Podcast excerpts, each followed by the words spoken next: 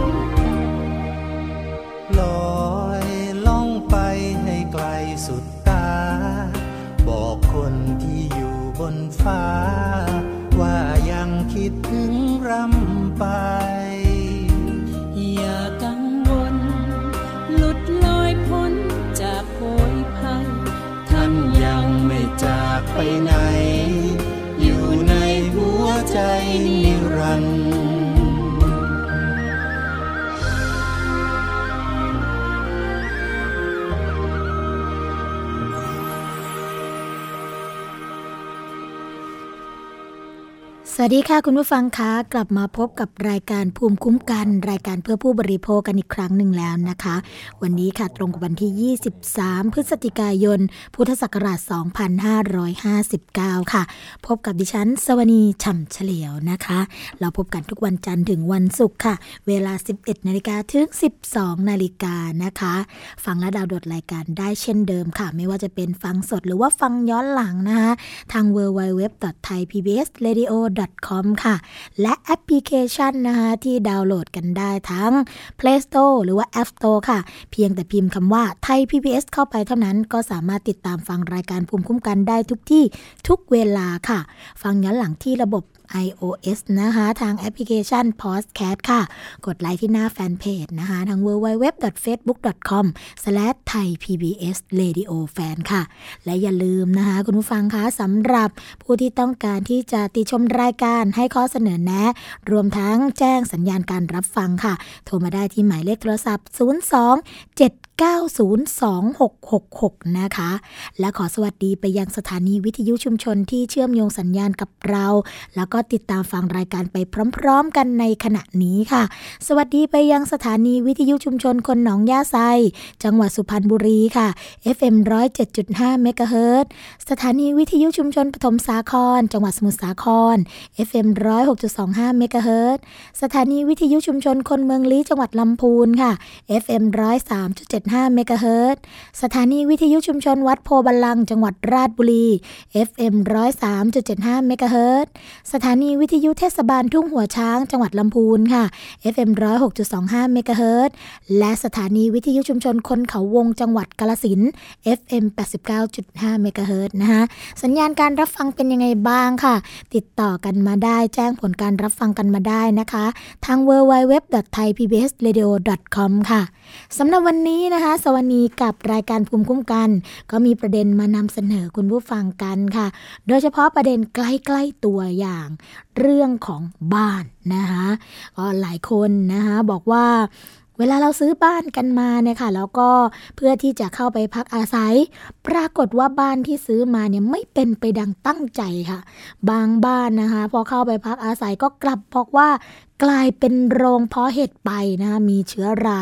ขึ้นที่ผนังห้องอย่างเหตุการณ์ที่เกิดขึ้นในโครงการที่พื้นที่จังหวัดเชียงใหม่ค่ะ วันนี้นะคะเราจะมาพูดคุยกับแขกรับเชิญ ที่มีความเชี่ยวชาญนะคะเกี่ยวกับเรื่องของกฎหมาย แล้วก็ดูแลคุ้มครองผู้บริโภคด้วยนะคะในส่วนของทางด้านคณะกรรมการองค์การอิสระเพื่อการคุ้มครองผู้บริโภคภาคประชาชนค่ะ คุณโสพลหนูรัตน์นะคะเลขานุการคณะกรรมอนุกรรมการด้านานที่อยู่อาศัยค่ะ ตอนนี้อยู่ในสายกับเราเรียบร้อยแล้วนะคะ สวัสดีค่ะคุณโสพลคะครับผมสวัสดีครับ ค่ะ ก็จากที่เล่าให้คุณผู้ฟังฟังไปตอนต้นรายการนะคะ เกี่ยวกับเรื่องของการที่มีผู้บริโภค ไปซื้อบ้านค่ะ จากโครงการในพื้นที่จังหวัดเชียงใหม่ เพื่อที่จะเข้าไปพักอาศัย แต่กลับพบว่าบ้านที่ตัวเองซื้อเนี่ยเป็นโรงเพาะเห็ด มีเชื้อเห็ดเชื้อราขึ้นที่ผนังห้องเต็มไปหมดเลยค่ะ พอแจ้งไปที่โครงการก็บอกว่าต้องรับผิดชอบค่าใช้จ่ายในการแก้ไขบ้านเอง เรื่องนี้เนี่ยคุณสพลพอที่จะมีข้อแนะนำคุณผู้ฟังไหมคะว่า ถ้าเกิดเจอเหตุการณ์แบบนี้ เราจะต้องทำยังไงดีคะครับ ก็เบื้องต้นก็อย่างที่ทราบนะครับ ว่าเป็นเรื่องของการซื้อบ้านนะครับ ซึ่งปัจจุบันเนี่ยผู้พวกเองก็มักจะนิยมซื้อบ้านกับ โครงการที่มีบ้านสำเร็จรูปใช่ไหมครับ แต่ทีนี้เนี่ย เมื่อบ้านที่ซื้อเนี่ย หน้าที่ของผู้ซื้อกับผู้ขายนี่ก็เกิดขึ้นมาเป็นสัญญา เชื่อมถึงกันว่าทางผู้ซื้อเนี่ยก็ต้องการได้บ้าน เพื่อจะอยู่อาศัย ส่วนผู้ขายเนี่ยก็มีหน้าที่ที่จะเมื่อเมื่อได้รับเงินแล้วเนี่ย ก็มีหน้าที่ต้องดูแลด้วยนะครับ ไม่ใช่รับเงินแล้วก็จบแล้วก็อย่างกรณีแบบนี้เนี่ย ปล่อยทิ้งกันเลย ค่ะ อ่า ก็ก็มาถึงอาจจะเหมือนกับ การไม่ไม่ได้รับผิดชอบนะครับ ซึ่งจริง ๆ แล้วเนี่ยประเด็นแบบเนี้ยโดยทางกฎทางตามกฎหมายเนี่ย เวลาที่เราซื้อบ้านแล้วเนี่ย ก่อนที่จะรับมอบมันจะมีการตรวจสอบ ใช่ไหมครับ ตรวจตรวจรับบ้านว่าบ้านเนี่ยมีสภาพสมรุติหรือมีปัญหาอะไรบ้าง แต่กรณีที่เกิดขึ้นเนี่ย ที่บ้านมีกลายเป็นมีเหตุขึ้นมีเชื้อราขึ้นในบ้านเนี่ย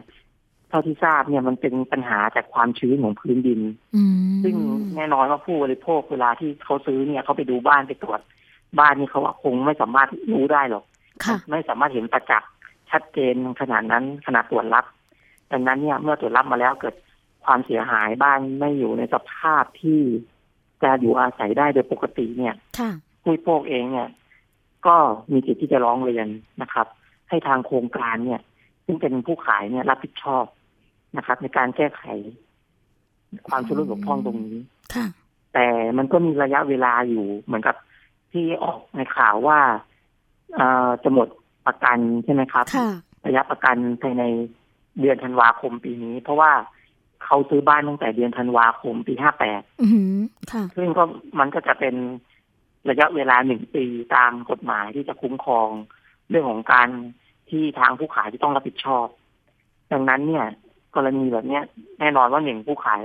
ก็ไม่สามารถปฏิเสธความรับผิดได้ แน่นอนต้องต้องรับผิดชอบ แล้วก็หากไม่สามารถแก้ไขได้เนี่ยค่ะผู้บริโภคก็มีสิทธิ์ที่จะขายบ้านคืนอืมให้กับทางผู้ประกอบการนะครับ เอาเงินคืน แล้วก็ในส่วนของความชำรุดบกพร่องเนี่ยตามกฎหมายถ้าเกิดเจรจากันหรือว่าแก้ไขไม่ได้แล้วต้องไปฟ้องคดีต่อศาลกันเนี่ยค่ะมันก็จะมีอายุความแค่หนึ่งปีอืมดังนั้นเนี่ย เมื่อเกิดเรื่องเมื่อทราบแล้วเนี่ยว่าบ้านตัวเองมีปัญหาเนี่ย จะปล่อยไว้ไม่ได้ต้องรีบดำเนินการเลยค่ะอย่างน้อยต้องรีบทำหนังสือแจ้งนะครับไปยังผู้ประกอบการที่เป็นผู้ขายเนี่ย ให้รีบแก้ไขอืมแต่ถ้าเราดูท่าทางแล้วเหมือนกับเขาไม่สนใจเขาไม่รับผิดชอบเลยเนี่ย เราก็จำเป็นที่จะต้องร้องเรียนหน่วยงานที่เกี่ยวข้อง อย่างเช่นสำนักงานคณะกรรมการคุ้มครองวิโภคค่ะหรือว่าร้องเรียนหน่วยงานคุ้มครองวิโภคเอกชนอย่างมูลนิธิผู้บริโภคหรือว่า ศูนย์ดำรงทศูนย์ดำรงธรรมค่ะตามจังหวัดต่างๆนะครับอืมเพื่อให้ประสานกับหน่วยงานที่เกี่ยวข้องมาเพื่อเจรจาให้โครงการจัดการเรื่องแก้ไขปัญหาตรงนี้ค่ะนะครับ อืมแล้วในส่วนที่ผู้บริโภคนะคะ ตัวผู้บริโภคเองเนี่ยพออบางทีเนี่ยอย่างที่คุณโสพลบอกเนาะว่าในการตรวจรับเนี่ยเราไม่สามารถที่จะล่วงรู้เลย แล้วบางทีเนี่ยช่วงของการตรวจรับค่ะ สภาพความชื้นก็ดี สภาพอากาศก็ดีเนี่ยไม่ได้เอื้ออำนวยให้เชื้อราเจริญเติบโต แต่พอซื้อไปได้สักพักหนึ่งพอใกล้จะหมดสัญญาประกันอย่างนี้นะคะ ปรากฏว่าเชื้อรานี่แย่งกันขึ้นเลยนะคะขึ้นเต็มไปหมดเลย แบบนี้เนี่ยถ้าสมมุติจริงๆอะสมมุติว่า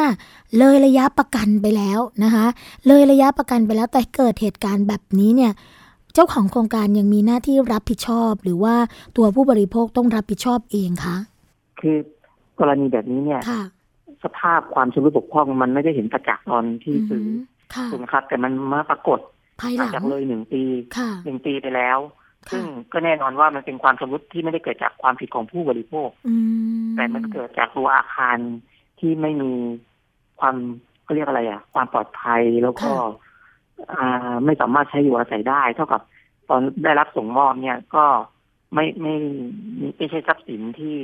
สามารถที่จะใช้อยู่อาศัยได้จริงอืมดังนั้นเนี่ยระยะเวลาหนึ่งปีเนี่ย มันนับแต่วันพบเห็นความชำรุดบกพร่องค่ะดังนั้นเมื่อพบแล้วเนี่ย แม้ว่าจะเกินหนึ่งปีเนาะแต่ว่า นับแต่วันที่พบเห็นนะถ้าเกิดภายในช่วงหนึ่งปีนับแต่พบเห็นเนี่ย ก็สามารถที่จะดำเนินการให้เขาแก้ไขได้ค่ะนะครับอืมก็คือว่าพอเจอความชำรุดเสียหายถึงแม้ว่า จะเลยระยะเวลาประกันไปแล้วก็ตาม แต่ถ้าเราเจอปุ๊บ เราเห็นความเสียหายเนี่ยอ่าภายในหนึ่งใช่ปีเราสามารถเพราะว่าแจ้งได้เลย มันมันยังอยู่ในช่วงอายุความที่กฎหมาย ให้สามารถฟ้องให้เขารับผิดได้ด้วยอืมในส่วนนี้ครับ ค่ะ โอ้อ่าก็ ผู้บริโภคก็ใจชื้นขึ้นมานะคะคุณโสพล แต่ทีนี้เนี่ยเหตุการณ์ตรงนี้นะคะเป็นหนึ่งเหตุการณ์ละที่ผู้บริโภคนะคะได้รับความเสียหายจากกรณีที่ซื้อบ้านแล้วเจอเชื้อราขึ้นในภายหลัง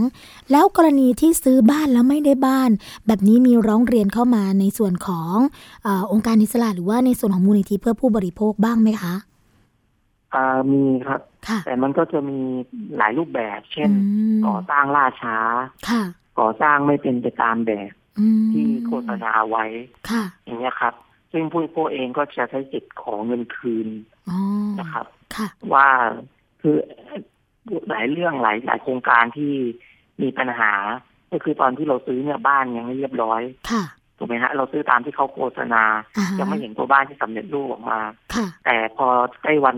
ส่งมอบอย่างเงี้ย เราไปดูบ้านที่ก่อสร้างยังไม่เรียบร้อยอืมแล้วเขาก็ทำหนังสือขอขยายเวลาค่ะออกไปอีก ซึ่งจริงๆตรงเนี้ยผู้บริโภคมีสิทธิ์ได้เงินค่า ค่าก่อสร้างล่าช้าด้วยเงินปรับที่เขาก่อสร้างล่าช้านะครับ ถ้าเหมือนหมายถึงว่าถ้าเขาสร้างเสร็จเนี่ย เราต้องได้เงินตรงส่วนนี้ค่ะชดเชยที่บ้านก่อสร้างล่าช้าอืมแต่ถ้าเกิดไม่ได้บ้าน เนื่องจากว่าสร้างไม่ตรงตามแบบที่โฆษณาไว้เนี่ยค่ะไอ้ตรงนี้เรามีสิทธิ์ที่จะปฏิเสธได้เลย ที่จะไม่รับ นะครับอืมแต่ว่าปัญหาที่เจอ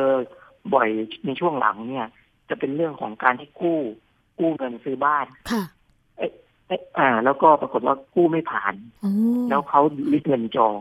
ซึ่งตรงเนี้ยอืมยังไม่มีกฎหมายออกมาชัดเจนค่ะนะครับ ว่าผู้บริโภคเนี่ยต้องได้รับเงินคืนหรือเขามีหน้าที่ต้องคืนเงินให้ผู้บริโภคหรือไม่อืมผู้ทางทางโครงการ เพราะว่าทางโครงการก็จะบอกว่าเป็นเรื่องที่ผู้บริโภคไม่มีความสามารถ ที่จะกู้ให้ผ่านเองอื้อหือเป็นความผิดของผู้บริโภคค่ะแต่ส่วนผู้บริโภคก็จะบอกว่าเรื่องของการกู้ไม่ผ่านเนี่ย มันไม่ใช่เรื่องที่ผู้บริโภคเจตนาที่จะค่ะกู้ไม่ผ่าน อ่าใช่ เพราะว่าเราก็อยากได้บ้านเขก็ต้องกรซื้อบ้าน ค่ะ อ่าเขาก็ต้องการซื้อบ้านนี่แหละถึงจะไปกู้เงินมาค่ะแต่เนื่องจากมันมีเหตุที่เขาประเมินแล้วเขาไม่ผ่านอย่างเงี้ยเขาก็ขอเงินคืนอืมเงินที่จองไว้คืน ซึ่งโดยองค์ส่วนเงินจองเนี่ยยังไม่มีกฎหมาย แต่ตามกฎหมายแล้วเงินดาวน์เนี่ย ทางผู้ขายเขาไม่มีสิทธิ์ริบอืมนะครับแต่ค่ะก็พบเจอเรื่องร้องเรียนมากว่า กระทั่งเงินดาวน์เนี่ยเงินผ่อนที่ผู้บริโภคจ่ายไป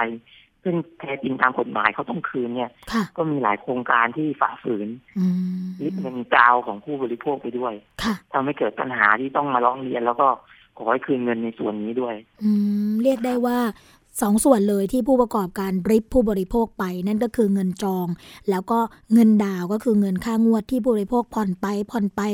เรื่อยๆทั้งทั้งๆที่จริง ๆ แล้ว ถ้าเป็นเงินดาวเนี่ยไม่สามารถริบผู้บริโภคได้เลยแม้แต่บาทเดียวใช่ไหมคะใช่ครับต้องคืนอืนะมเพราะว่าเป็นการเลิกสัญญาค่ะเลิกสัญญากันดังนั้นเนี่ยอ่าเราเนี่ยไม่ได้บ้านอืใช่ไหมครับ ทางเขาก็ต้องคืนเงินที่เราผ่อนไปค่ะ คืนมาอือ่าม คือต้องกลับสู่ฐานะเดิมทั้งคู่ จริงๆ เรื่องของการทำเรื่องกู้ เพื่อที่จะนำมาซื้อบ้านหรือว่าปลูกบ้านตรงนี้นะคะ เคยอ่านหนังสือเจอเหมือนกันค่ะคุณโสพลก็คือว่าเป็นข้าราชการนะคะแล้วก็ไปทำเรื่องกู้บ้านกับโครงการนี่แหละค่ะ แล้วก็ไม่ผ่าน ปรากฏว่าตัวโครงการเนี่ยเป็นคนดำเนินการจัดการให้ทั้งหมดเลย เอาไปยื่นกับธนาคารพาณิชย์นะคะ แทนที่จะไปยื่นกับในส่วนของธนาคารหรือว่าสถาบันการเงินที่ทางผู้กู้เนี่ย มีสิทธิ์ที่จะผ่านได้มากกว่าอย่างข้าราชการบางที เขาอาจจะมีในส่วนของการกู้ที่ไม่ใช่ธนาคารพาณิชย์โดยทั่วไปนะคะแต่ปรากฏว่าพอกู้ไม่ผ่านปุ๊บ นี่เลย โครงการก็ยึดอย่างที่คุณโสบอกนะคะคุณโสพลบอกว่าายึดเงินจองไปแล้วก็มีเงินดาวน์บางส่วนด้วย ที่ทางผู้ร้องจ่ายไปแล้ว ก็ยึดไปเหมือนกันนะคะอันนี้ผู้ร้องก็ไม่ไม่รู้จะทำยังไง เหตุการณ์ก็ผ่านมา เนิ่นนานจนในที่สุดเนี่ยวันนี้นะคะพอมาฟังคุณโสพลพูด อืม อายุความนี่ อายุความเมื่อทราบถึงเรื่องนี้แล้ว เราสามารถที่จะไปดำเนินการหรือว่า เอาเงินดาวน์ที่เขายึดเราไปริบเราไปคืนได้ไหมคะ อายุภายภายในระยะเวลาเท่าไหร่คะตรงนี้ อ่าก็เป็นอ่าอายุความประมาณสองปีอืมนะครับในส่วนนี้นะครับ แต่ว่าจริงๆแล้วเนี่ย เมื่อกี้เป็นเรื่องสิทธิ์ของผู้บริโภคด้วยว่าค่ะเวลาที่เรากู้เนี่ย เราควรที่จะมีสิทธิ์เลือก นะครับว่าอืมอ่าจะกู้กับสถาบันการเงินไหนค่ะนะครับ แต่โดยมากโครงการก็จะมักจะผูกผูกขาดผูกดำเนินการเลยอ่าค่ะผูกขาดด้วยว่าต้องกู้กับธนาคารนี้ อ่า ค่ะอ่ากับโครงการนี้ทำสัญญากับบอกผ่านธนาคารนี้ไว้ก็ต้องกู้ผ่านธนาคารนี้ค่ะอะไรอย่างเงี้ยครับ ซึ่งมันก็ทำให้ผู้บริโภคมีอำนาจต่อรองน้อยลง แล้วก็พอกู้ไม่ผ่านก็จะโดนริบเงิน ค่ะ อย่างเงี้ยครับ มันก็จะท้ายผู้เสียเปรียบในการทำสัญญา อันนี้เป็นเรื่องของการกู้ยืมเงินไม่ผ่านแล้วก็ถูกริบเงินไป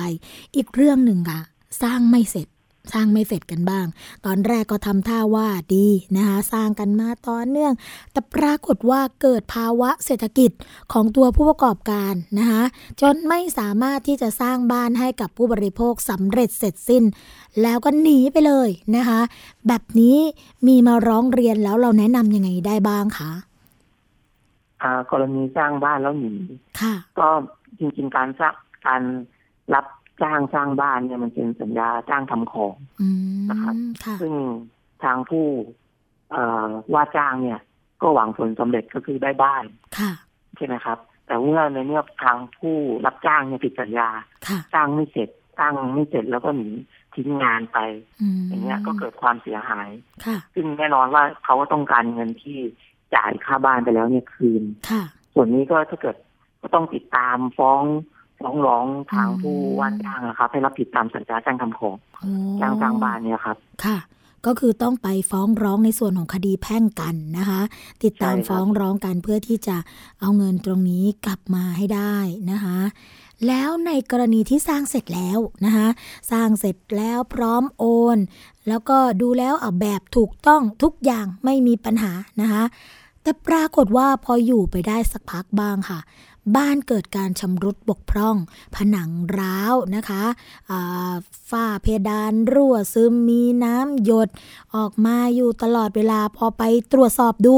ปรากฏว่าวัสดุอุปกรณ์ต่างๆ ที่นำมาสร้างบ้านเนี่ย ไม่ได้มาตรฐานเลยนะคะไม่เป็นไปตามที่ควรที่จะเป็นให้สมกับราคา แบบนี้เนี่ยเข้าข่ายในกรณีที่หนึ่งได้ไหมคะ ก็คือ มาทราบเรื่องของความชำรุดบกพร่อง หรือว่าความเสียหายในภายหลัง แล้วก็สามารถดำเนินการได้ภายในหนึ่งปีนะคะคุณโสพลใช่ครับ เป็นเรื่องก่อสร้างบ้าน แล้วพบความชำรุดบกพร่องอืมซึ่งก็มีระยะเวลาคุ้มครองผู้บริโภคหนึ่งปีนะครับหมายถึงว่าเขาต้องจัดการแก้ไขผู้บริโภคค่ะ เมื่อพบความชำรุดบกพร่องภายในหนึ่งปี อืมโอ้จริง ๆ แล้วเรื่องของวัสดุอุปกรณ์ต่างๆนะคะ ที่นำมาสร้างบ้านหรือว่าสร้างที่อยู่อาศัยให้กับผู้บริโภคเนี่ย เขาต้องมีการกำหนดด้วยในแบบไหมคะว่า จะต้องมีขนาดเท่าไรอ่าความกว้างความยาวความหนาอะไรอย่างนี้ ควรที่จะมีระบุอยู่ในแบบด้วยไหมคะ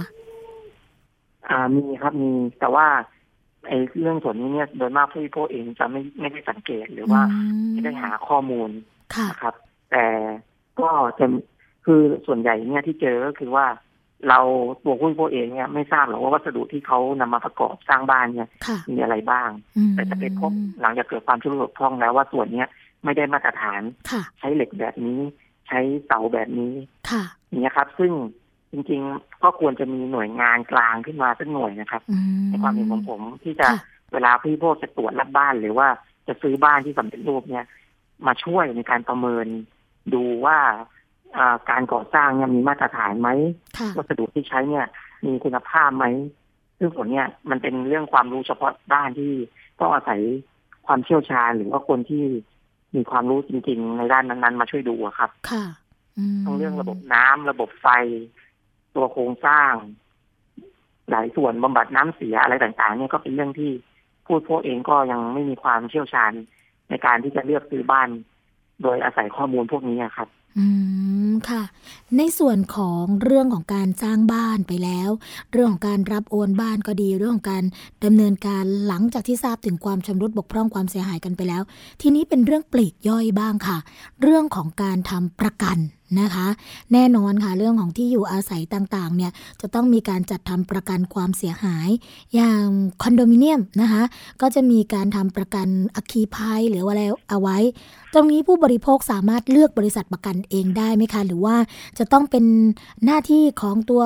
เอ่อ ผู้ที่ดูแลนะคะเป็นคนคัดเลือกให้ เพราะว่ามันจะเกี่ยวเนื่องกับราคาด้วยอะค่ะ ราคาเบี้ยประกันที่ผู้บริโภคต้องจ่าย บางครั้งเนี่ยก็สูงเกินไป จนผู้บริโภครู้สึกว่าเอ๊ะจริง ๆ แล้วเนี่ยมีบริษัทอื่นนะ ที่คุ้มครองเหมือนกัน แต่เลทราคาถูกกว่า แบบนี้ตัวผู้บริโภคสามารถที่จะดำเนินการได้ไหมคะคุณโสพลตามกฎหมายเนี่ยผู้บริโภคมีสิทธิ์เลือกบริษัทประกันเองได้ครับอืมแต่ในทางปฏิบัติที่เจอ มาเนี่ยค่ะเอ่อทางผู้ประกอบการหรือทางโครงการเนี่ยก็ก็จะอ้างว่าต้องใช้ของบริษัทนี้อืมคือหมายถึงว่าทุกโครงการของเขาเนี่ย ใช้ของใช้ของบริษัทนี้เหมือนกันหมด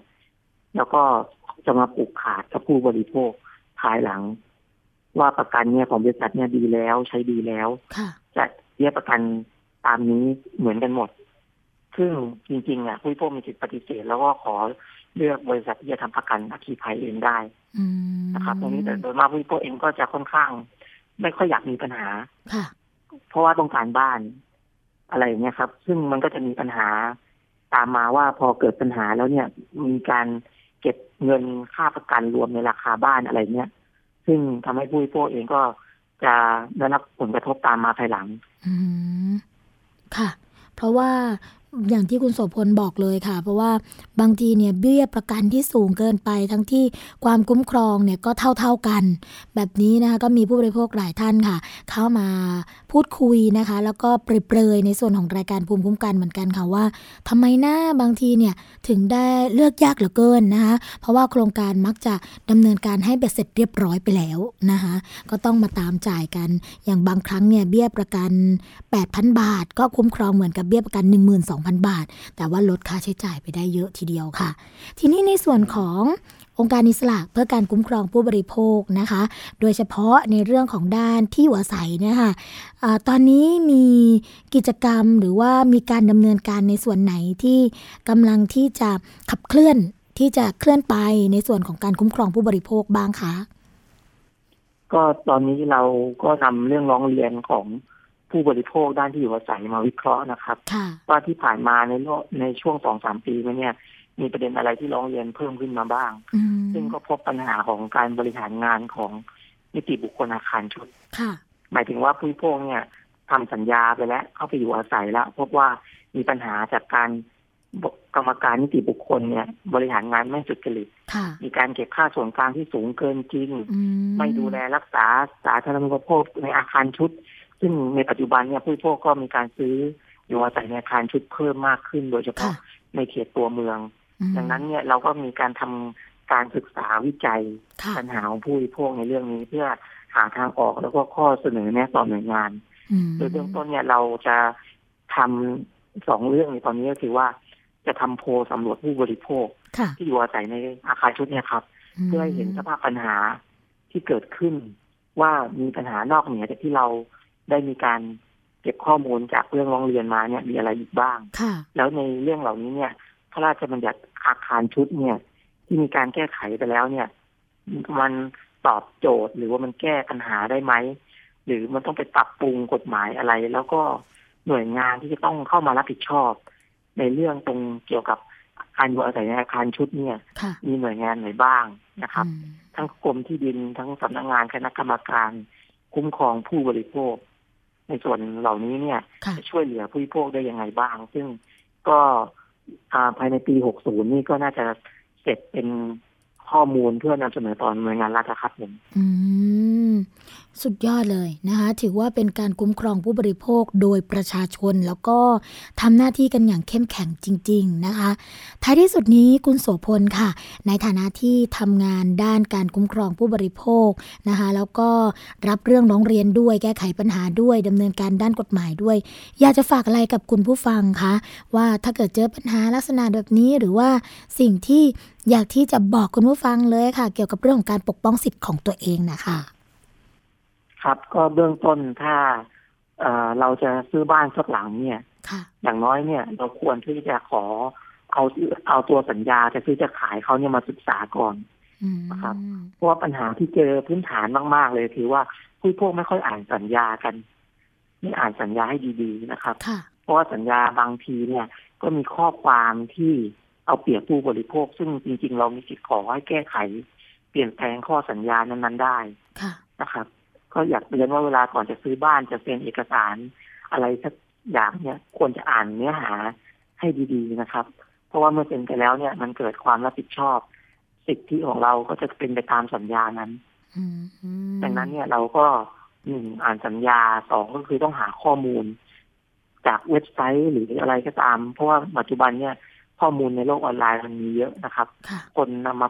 นำมาแชร์กันมารีวิวบ้านมา รีวิวข้อมูลเกี่ยวกับสินค้ามากมายนะครับ อยากให้หาข้อมูลก่อนที่จะบริโภคสินค้าหรือบริการอะไรก็ตามนะครับ เพื่อรักษาสิทธิของตัวเองนะครับผมค่ะ วันนี้นะคะ รายการภูมิคุ้มกัน รายการเพื่อผู้บริโภคค่ะ ต้องขอขอบคุณนะคะ คุณโสพลหนูรัตค่ะ เลขานุการคณะกรรมการด้านที่อยู่อาศัย คณะกรรมการองค์การอิสระเพื่อการคุ้มครองผู้บริโภคภาคประชาชน ที่ได้มาพูดคุยแลกเปลี่ยนนะคะเกี่ยวกับเรื่องของปัญหาด้านที่อยู่อาศัยกันแบบนี้ แล้วก็หวังว่าข้อมูลนะคะที่คุณโสพลอธิบายแล้วก็บอกกล่าวให้กับคุณผู้ฟังฟังไปเนี่ยก็จะเป็นแนวทางในการที่คุณผู้ฟังสามารถนำไปใช้ในการแก้ไขปัญหาของตัวเอง แล้วก็ปกป้องสิทธิของผู้อื่นได้ด้วยนะคะวันนี้ต้องขอขอบคุณเป็นอย่างยิ่ง แล้วก็หวังว่าโอกาสต่อไปเราคงได้มาพูดคุยแลกเปลี่ยนกันแบบนี้นะคะ คุณโสพลคะครับผมค่ะ ขอบคุณมากค่ะครับสวัสดีครับสวัสดีค่ะ ก็เป็นข้อมูลดีจริง ๆนะคะ ข้อมูลดีเยี่ยมด้วย ที่จะทำให้คุณผู้ฟังทุกท่านเนี่ยสามารถนำไปใช้เป็นภูมิคุ้มกันในการปกป้องตัวเองนะคะ ให้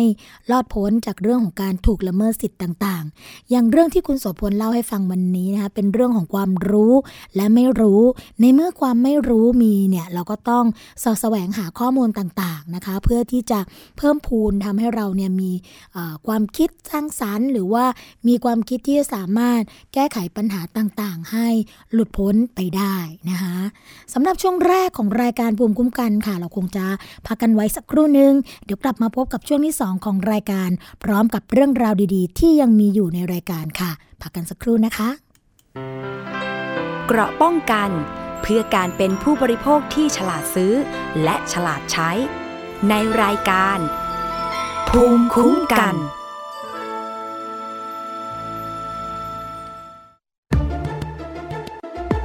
เกาหลีรัสเซียก็มีศูนย์เหรียญเหมือนกัน หมายถึงว่าทุกชาติ ทุกชาติ มีมีลักษณะรูปแบบการทำธุรกิจแบบศูนย์เหรียญทั้งหมด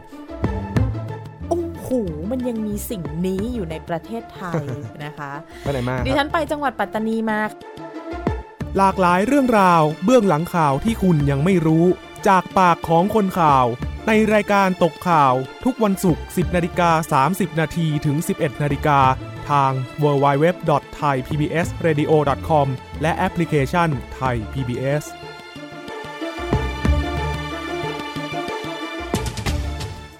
คุณเชื่อหรือไม่ ครีมหน้าใสขาวเร่งกระปุกเดียวเอาอยู่ 3 วันเห็นผล กาแฟลดความอ้วนเร่งด่วน 7 วันลดลง 10 กิโล ผลิตภัณฑ์เสริมอาหารผิวขาววิ่งเปล่งประกายออร่าภายในหนึ่งสัปดาห์ ถ้าคุณเชื่อ คุณกำลังตกเป็นเหยื่อโฆษณาโอ้อวดเกินจริง อยากสวยอย่าเสี่ยงอย่าหลงเชื่อคำโฆษณา ผลิตภัณฑ์สุขภาพโอ้อวดเกินจริง อยากสวยแบบไม่เสี่ยง ค้นหาความจริงที่ถูกต้องได้ที่ www.oyo.com หรือ Oyo Smart Application ด้วยความปรารถนาดีจากสำนักงานคณะกรรมการอาหารและยากระทรวงสาธารณสุข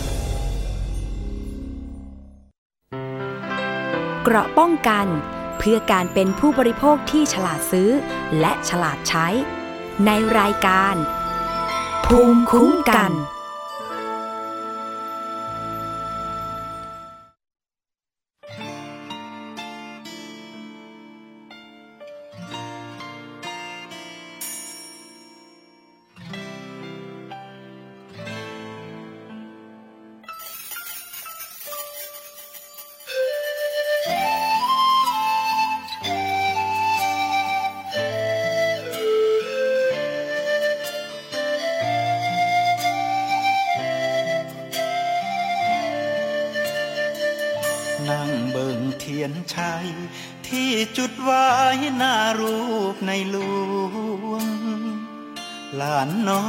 มาทวง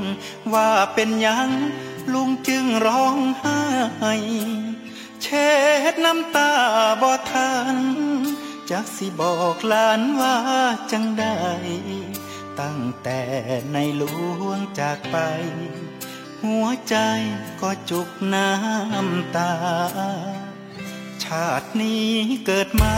ก็ท่องคำว่าทรงพระเจริญ พ่อพาเอิญพระเจ้าอยู่หัวกราบไหว้เดินลา คนไทยทั้งแผ่นดินนี้ บารมีในหลวงรักษา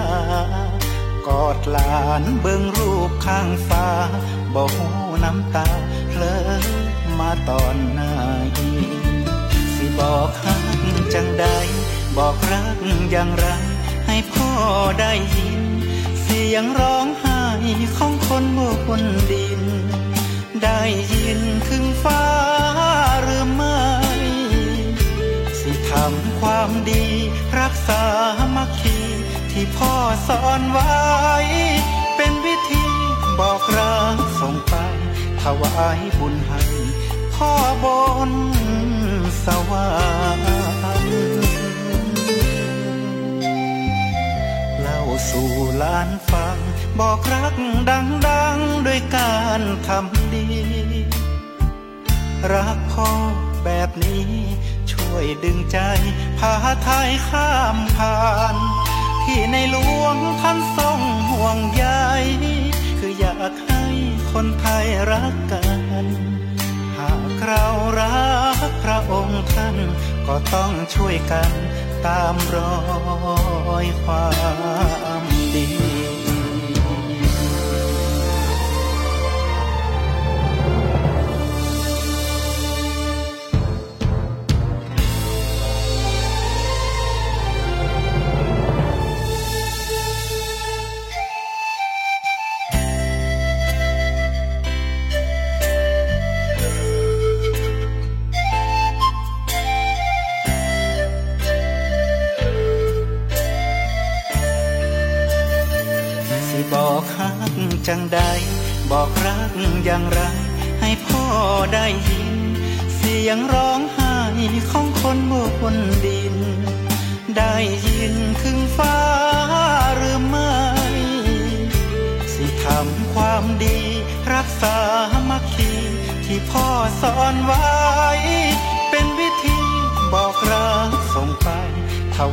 บุญให้พ่อบนสวรรค์เล่าสู่หลานฟัง บอกรักดังๆด้วยการทำดี รักพ่อแบบนี้ ช่วยดึงใจ พาไทยข้ามผ่านที่ในหลวงท่านทรงห่วงใยคืออยากให้คนไทยรักกัน เรารักพระองค์ท่านก็ต้องช่วยกันตามรอยความดี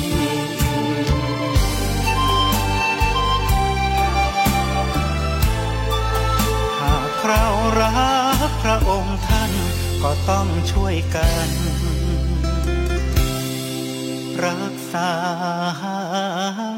มัคคี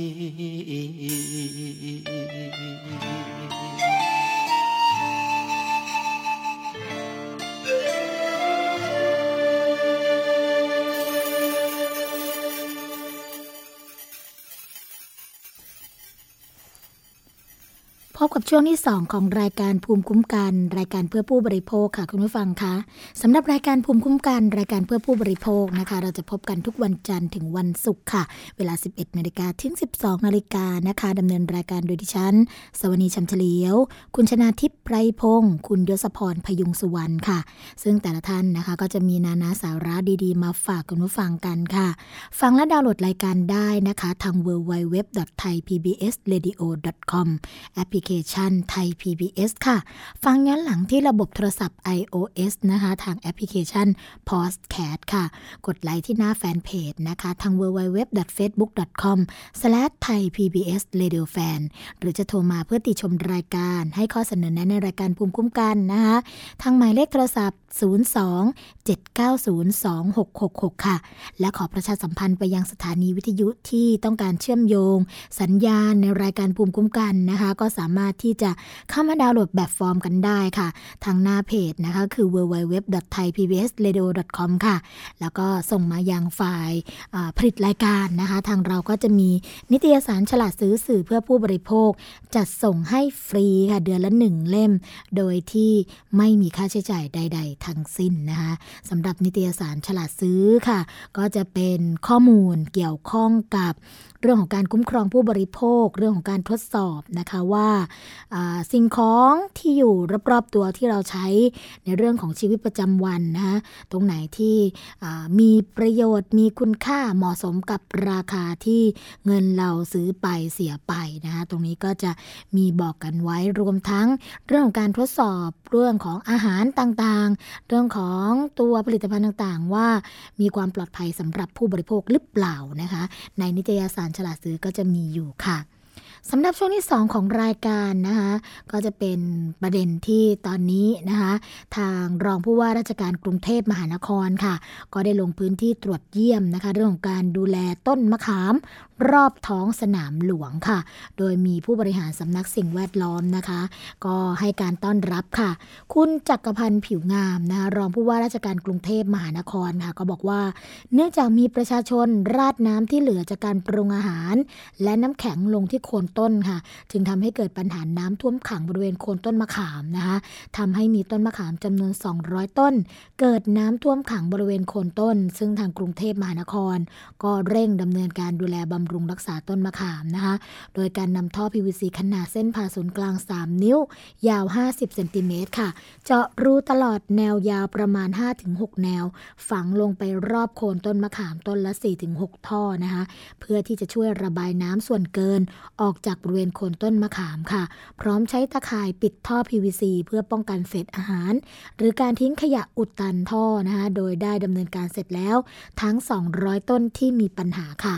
นอกจากนี้นะคะทางรองผู้ว่าราชการกรุงเทพมหานคร ยังกล่าวอีกว่านอกจากการดำเนินการดังกล่าวแล้ว กรุงเทพมหานครค่ะ ขอความร่วมมือให้ประชาชนที่เข้ามาในพื้นที่ท้องสนามหลวง ช่วยกันดูแลรักษาต้นมะขาม ด้วยการไม่ทิ้งขยะไม่ทิ้งเศษอาหาร หรือเทน้ำลงใต้โคนมะขามค่ะ เพื่อให้ต้นไม้นี้เป็นสัญลักษณ์อยู่คู่กับท้องสนามหลวงตลอดไปนะ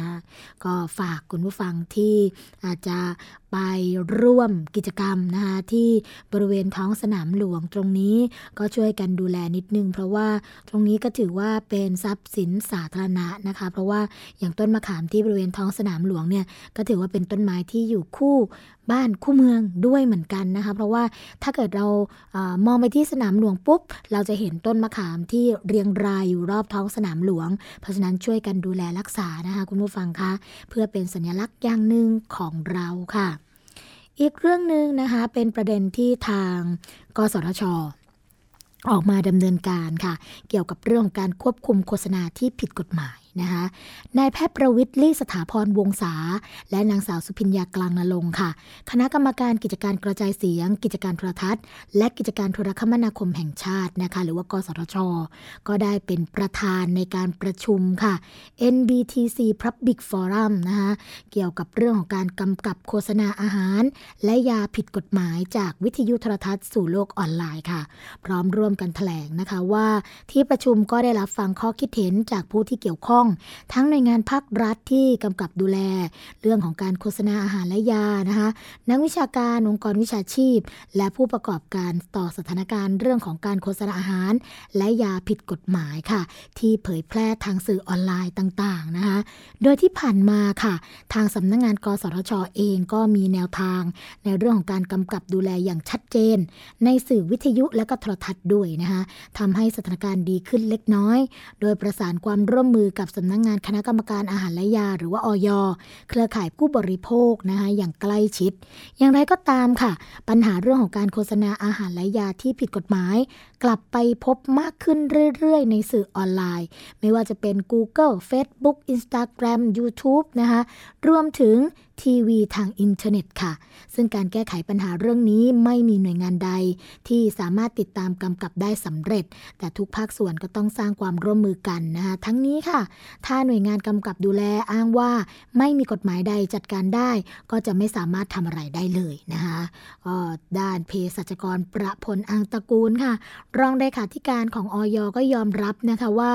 การโฆษณาอาหารและยาทางออนไลน์กำกับดูแลได้ยากมาก ถึงแม้ว่ากฎหมายายกำหนดว่าก่อนที่จะโฆษณาผลิตภัณฑ์สุขภาพ ทั้งอาหารยาและเครื่องมือแพทย์ จะต้องขออนุญาตจากออยทุกครั้ง ไม่ว่าจะเกินการเผยแพร่ในสื่อช่องทางไหนก็ตามแต่ปัจจุบันก็มีโฆษณาผลิตภัณฑ์สุขภาพ ที่ผ่านสื่อออนไลน์เหล่านี้ ไม่เคยขออนุญาตจากออยค่ะ ส่วนใหญ่ก็จะผิดกฎหมายนะคะ พบยาแล้วก็อาหารหลายประเภทค่ะ ที่โฆษณาเกินจริงหลอกลวงผู้บริโภค ที่ผ่านมาก็ต้องประสานความร่วมมือกับหน่วยงานต่างๆ ไม่ว่าจะเป็นสำนักงานคณะกรรมการคุ้มครองผู้บริโภค หรือสคบนะคะกระทรวงดิจิทัล เพื่อเศรษฐกิจและสังคมนะคะตำรวจรวมทั้งผู้ประกอบการที่ให้บริการด้วย ซึ่งหากทุกหน่วยงานค่ะเห็นความสำคัญของปัญหานี้ร่วมกัน แล้วก็แก้ไขปัญหาอย่างใกล้ชิดเหมือนที่ออยกำกับโฆษณาอาหารและยา ทั้งในสื่อวิทยุและโทรทัศน์กับกสชมาตลอด ปัญหานี้ก็จะลดลงได้จริงนะคะ คุณผู้ฟังคะที่ผ่านมาเนี่ยก็มีเด็กวัยรุ่นนะคะเสียชีวิตจากกินยาลดความอ้วนที่ซื้อทางอินเทอร์เน็ต มีผู้เสียหายที่หน้าพังยับเยิน จากครีมหน้าขาวใสที่หาซื้อทาง Facebook ค่ะ แล้วก็อื่นๆอีกมากนะคะ เพราะฉะนั้นเรื่องของการกำกับเนื้อหาในอินเทอร์เน็ตก็เป็นสิ่งที่ท้าทายสำหรับองค์กรที่กำกับทั่วโลกนะคะแต่ทีนี้ถ้าเกิดทุกฝ่ายจริงใจเพื่อการคุ้มครองลูกหลานของเรา ไม่ให้ตกเป็นเหยื่อของการหลงเชื่อ แล้วก็การถูกหลอกลวงจากการขายสินค้าที่เป็นเท็จเนี่ยฉันก็เชื่อนะคะว่าจะแก้ไขปัญหานี้ได้อย่างแน่นอนค่ะคุณผู้ฟังคะนี่ก็เป็นเรื่องที่เกี่ยวข้องกับการคุ้มครองผู้บริโภค ด้านสุขภาพนะคะ อีกประเด็นหนึ่งค่ะ คุณผู้ฟังคะเป็นเรื่องที่ไม่น่าที่จะเกิดขึ้น แต่ก็เกิดขึ้นแล้วค่ะคุณฟังคะกรณีที่ทางเจ้าหน้าที่ขนส่งนะคะทำทะเบียนป้ายวงกลมเก๋ค่ะ ตำรวจกองปราบนะคะ ก็วางแผนรวบตัวเจ้าหน้าที่ขนส่งค่ะ พร้อมพวกอีกหนึ่งคนที่รับจ้างปลอมป้ายทะเบียนวงกลม สมุดทะเบียนหลักฐานการเสียภาษีประจำปี ขายในราคาตั้งแต่ 3,000 บาทถึง 12,000 บาทค่ะ เจ้าตัวก็รับสารภาพนะคะ แต่ว่าอ้างเพียงแค่ทำเล่มอย่างเดียวตำรวจก็ไม่ปักใจเชื่อเร่งขยายผลเพื่อที่จะหาเพื่อนร่วมกระบวนการต่อไปนะคะพลตำรวจตีสุทินพ่วงเออซับพ่วงค่ะ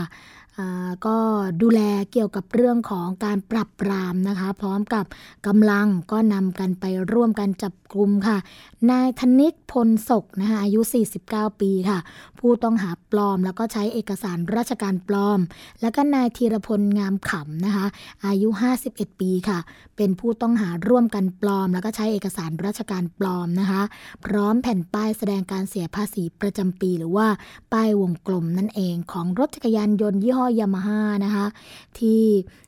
จำนวนหนึ่งแผ่นค่ะแล้วก็สำเนาสมุดคู่มือจดทะเบียนรถจักรยานยนต์ที่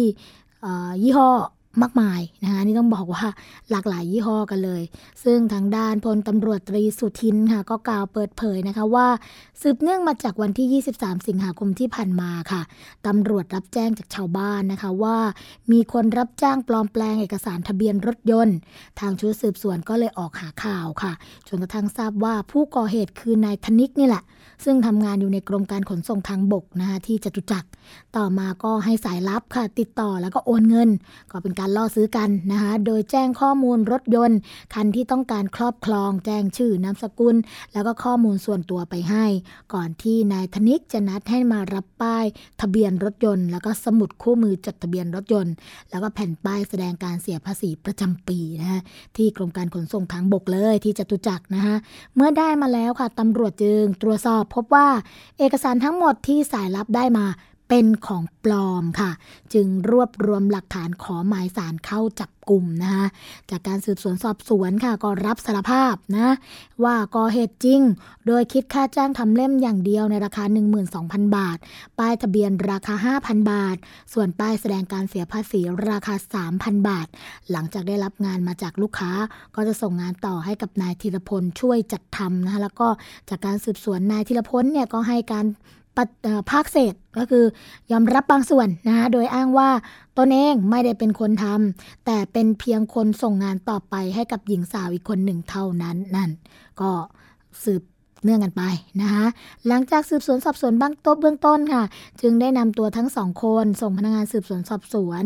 แล้วก็ดำเนินคดีตามกฎหมายพร้อมทั้งขยายผล เพื่อติดตามจับตัวหญิงสาวคนที่ถูกอ้างถึง และเครือข่ายทั้งหมดมาดำเนินคดีต่อไปนะคะนี่ก็อย่างที่บอกค่ะว่า ไม่น่าที่จะเกิดขึ้นเลย เนื่องจากว่า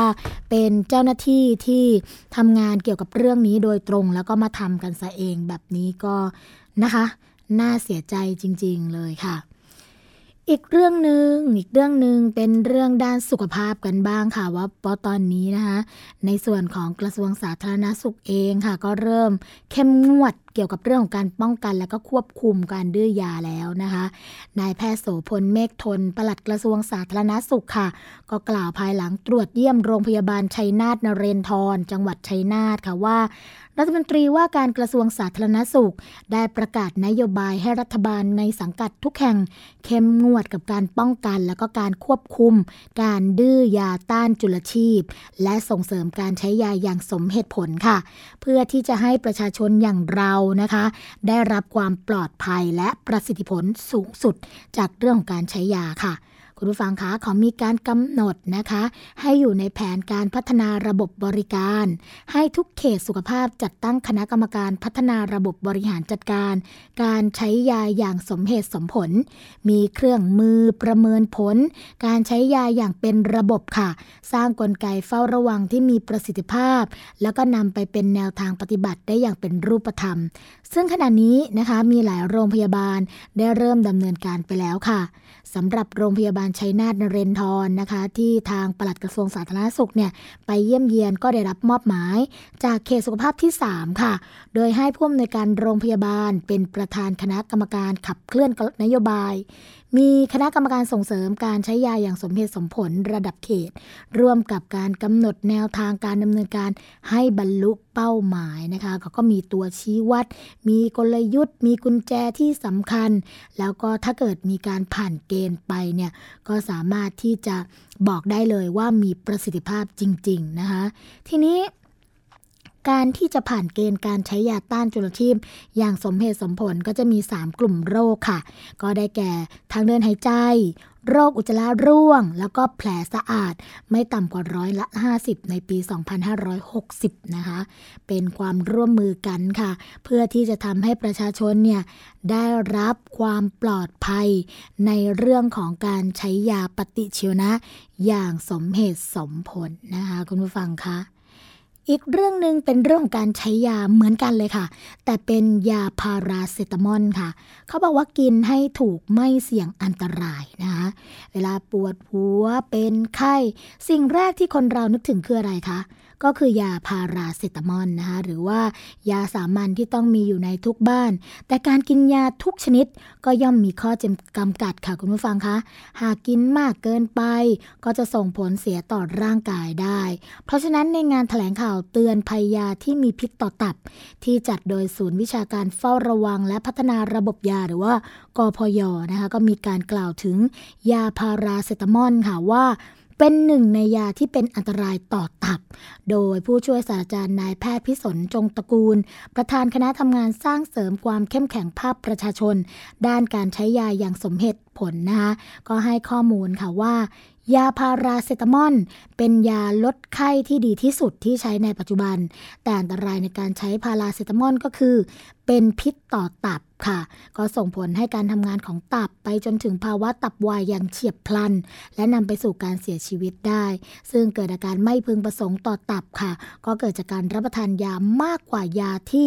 สูงสุดที่แนะนำต่อวัน ทีนี้ในเรื่องการใช้ยาพาราเซตามอลให้ปลอดภัย ก็ต้องดูที่ขนาดค่ะ ซึ่งทางด้านผู้ช่วยศาสตราจารย์นายแพทย์พิสนนะคะ ก็แนะนำค่ะว่าควรกินตามน้ำหนักตัวคูณด้วย 10 หรือ 15 ก็จะได้ขนาดยาเป็นมิลลิกรัมที่เหมาะสมกับตัวเรานะคะแต่คุณผู้ฟังคะต้องไม่เกิน 1,000 มิลลิกรัมต่อครั้งนะคะ เช่น หนัก 50 กิโลกรัม ขนาดยาที่เหมาะสมก็คือ 500 หรือ 750 มิลลิกรัมค่ะ ก็คือเท่ากับยา 1 เม็ด นะหรือ 1 เม็ดครึ่งถ้าตัวใหญ่ คูณน้ำหนักแล้วเกิน 1,000 ก็กินได้ไม่เกิน 2 เม็ดนะคะขนาดยาสูงสุดต่อวันสำหรับผู้ใหญ่ค่ะ ขนาดมาตรฐานทั่วไป ไม่เกิน 4,000 มิลลิกรัม โดยรวมถึงยาที่มีส่วนผสมของพาราเซตามอลอยู่ด้วยนะคะ เพราะว่าไม่ใช่แค่พาราอย่างเดียวนะเช่นยาคลายกล้ามเนื้อยาบรรเทาหวัดก็จะมีส่วนผสมอยู่แล้ว ถ้าเรากินมากเกินไปเนี่ยก็เกินขนาดนะคะสำหรับคนตัวเล็กค่ะ ไม่ควรเกิน 3,000 ถึง 3,250 มิลลิกรัม ก็เป็นค่าเพื่อความปลอดภัยที่สูงขึ้นนะคะสำหรับผู้ที่ต้องกินต่อเนื่องระยะยาว ต้องอยู่ภายใต้การดูแลของแพทย์ ก็ไม่เกิน 2,500 ถึง 2,600 มิลลิกรัมค่ะ ผู้ป่วยโรคตับหรือ ดื่มสุราเป็นประจำ ต้องกินไม่เกิน 2,000 มิลลิกรัมนะคะสำหรับผู้ป่วยที่ต้องรับยาฟาวารีนหรือยาต้านการแข็งตัวของเลือดนะคะที่ทางแพทย์ใช้รักษาและป้องกันภาวะอุดตันของหลอดเลือดเนี่ยอันมีสาเหตุจากการทำงานของเกล็ดเลือดที่ผิดปกติ ภาวะลิ่มเลือดในหลอดเลือดดำ ก็ควรกินไม่เกินครั้งละ 1,300 ถึง 1,500 มิลลิกรัมค่ะ เพราะฉะนั้นนะคะ ขนาดยาสูงสุดต่อวันสำหรับเด็กอายุแรกเกิดถึง 12 ปี ก็ไม่เกิน 75 มิลลิกรัมต่อกิโลกรัมค่ะ หมายถึง คูณน้ำหนักตัวเด็กด้วย 10 หรือ 15 นะคะ ก็คือมิลลิกรัมที่เหมาะสมต่อการป้อนยา 1 ครั้ง วันละไม่เกิน 5 ครั้งด้วยนะคะ คุณผู้ฟังคะ ควรอ่านฉลากให้เข้าใจเสมอค่ะว่า ยาที่กำลังจะป้อนเด็ก 1 ช้อนชา หรือ5ซีซีนั้น มีตัวยากี่มิลลิกรัมค่ะ เพราะฉะนั้นการบริโภคยาพาราเซตามอลนะคะ เกินขนาดก็จะไม่เห็นอาการในเร็ววัน จะเห็นก็ต่อเมื่อระยะอันตรายค่ะ เป็นตับอักเสบตับแข็ง แล้วก็ก่อให้เกิดมะเร็งตับไปแล้ว ดังนั้นควรใช้ยาเมื่อมีความจำเป็น เพิ่มความระมัดระวังด้วยการอ่านฉลากข้อมูลผลิตภัณฑ์อย่างเคร่งครัด ทุกครั้งด้วยนะคะ ที่จะมีการใช้ยาค่ะ เพราะฉะนั้น ยาเป็นอีกเรื่องหนึ่งที่มีความสำคัญนะคะเพราะฉะนั้นเนี่ยเรื่องของการเฝ้าระวังและพัฒนาระบบยา ก็เป็นหนึ่งในปัจจัย 4 แล้วก็เป็นเทคโนโลยีทางการแพทย์ที่สำคัญในการบริการสุขภาพค่ะ เพราะงั้นเราเองนะคะในฐานะผู้บริโภคเนี่ยก็ต้องพยายามที่จะลดความเสี่ยง แล้วก็ป้องกันอันตรายที่จะเกิดขึ้นค่ะ เพราะเป็นประโยชน์ต่อสุขภาพของเรานั่นเองค่ะ รายการภูมิกันภูมิคุ้มกันนะคะดำเนินรายการมาถึงช่วงสุดท้ายแล้วค่ะ พบกันใหม่ในวันต่อไปสำหรับวันนี้ สวัสดีค่ะ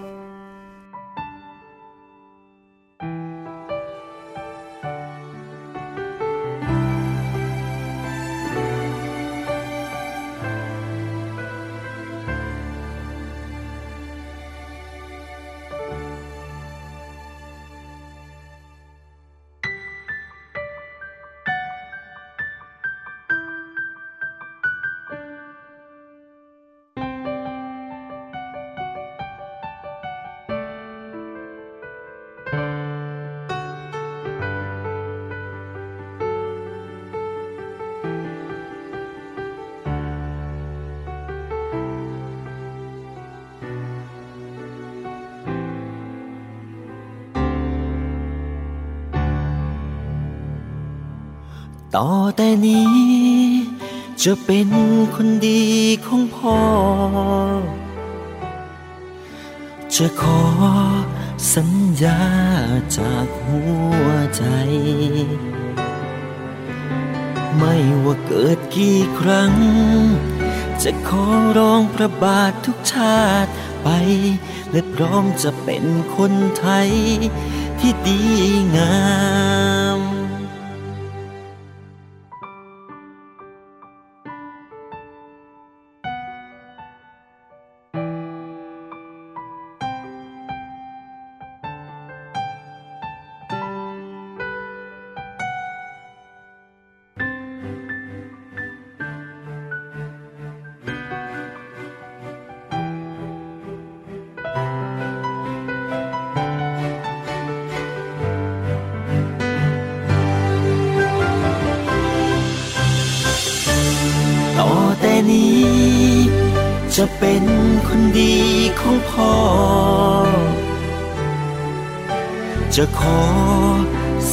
ญาจากหัวใจ ไม่ว่าเกิดกี่ครั้ง จะขอร้องพระบาททุกชาติไป และพร้อมจะเป็นคนไทยที่ดีงาม ไม่ว่าเกิดกี่ครั้ง จะขอร้องพระบาททุกชาติไป จะเก็บพ่อในหัวใจ ตลอดกาล